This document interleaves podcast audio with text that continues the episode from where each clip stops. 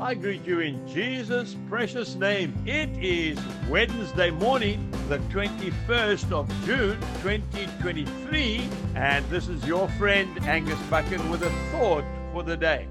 We start off in the book of Hebrews, chapter 11 and verse 1, a very famous scripture verse. Now, faith is the substance of things hoped for, the evidence of things not seen. Have faith in God.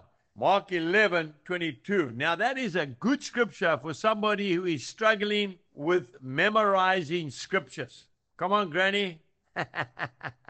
You can do it. Hebrews chapter 11 verse 1 and then Mark 11:22. Simply says, have faith in God. C.H. Spurgeon, the great English preacher, said, faith is the road between our souls and heaven.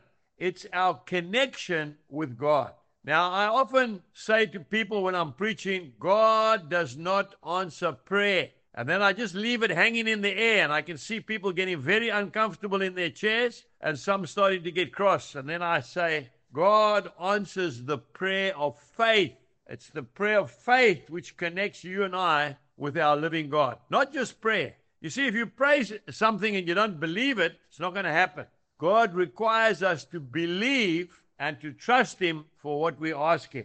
The book of Mark chapter 9 verse 23 says, if you can believe, all things are possible to him who believes. We must be very careful that we don't become so earthly minded that we are no heavenly use. You see, Jesus doesn't want our efforts. He wants us. He doesn't need us to do anything for him. He wants to do things for us, but we have to believe him.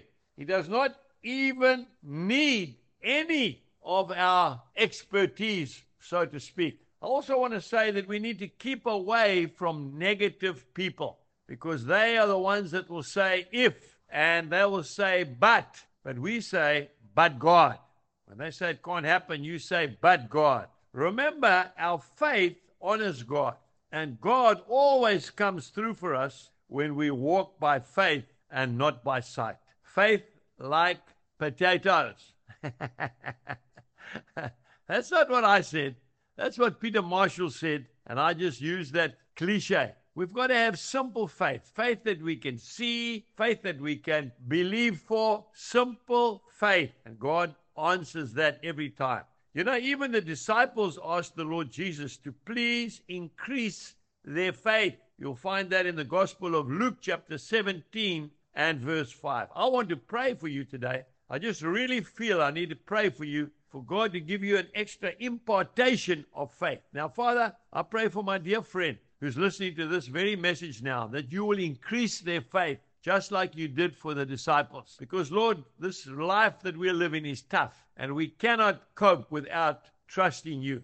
Please increase our faith today. In Jesus' name, amen. Have a wonderful day. God bless you and goodbye.